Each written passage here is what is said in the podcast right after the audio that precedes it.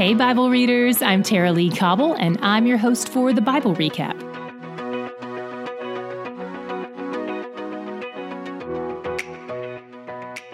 Tomorrow, we wrap up two months of reading the Bible together. So far, you've spent an estimated 12 hours reading the Bible and approximately eight hours listening to this podcast. If you're already two months in with us, I'm assuming you're in this for the long haul. You're not the person who started in hopes of making it happen but faded out two weeks in. You're still here. That's huge. And I'm so grateful God keeps drawing you in to read His Word. Today, we opened up our longest and most repetitive chapter yet with some offerings for the Levites initiated by the heads of other tribes. They gave the Gershonites and the Merarites ox carts to use as their tabernacle luggage, but the Kohathites didn't get any ox carts because they have to carry things on their shoulders, according to the text. This is a reference to the poles we've already read and talked about, which went over their shoulders. By the way, I keep mentioning these poles because I'm setting us up to understand something that happens in the future.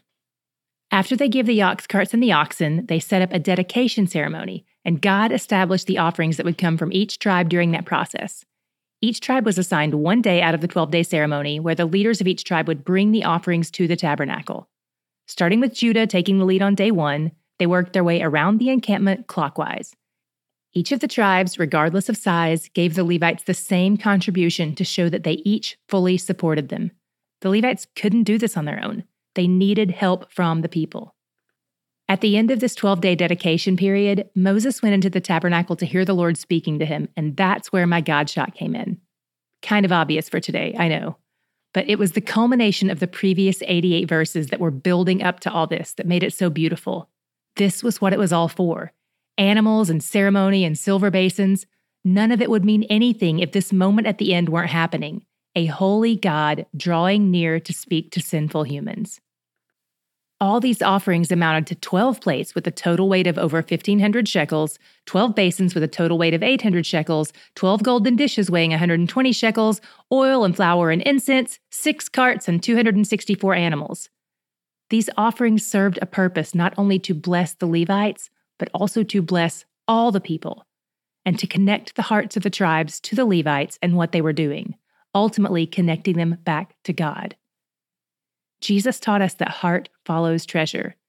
So, by all the tribes giving these things to the one tribe who was serving them, it helped connect them to the reality of what the Levites were doing on their behalf.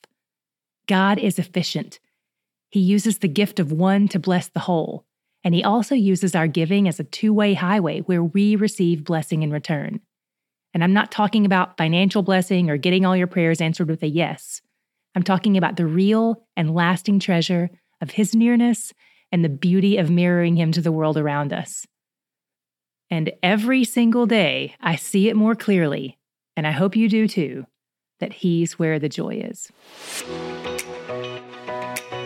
You recap, but do you kneecap?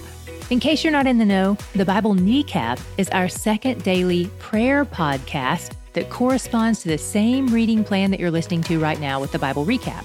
The Bible kneecap, like kneeling in prayer, focuses specifically on praying through the Word, addressing what we've seen and read that day, and what we learned about God and His character.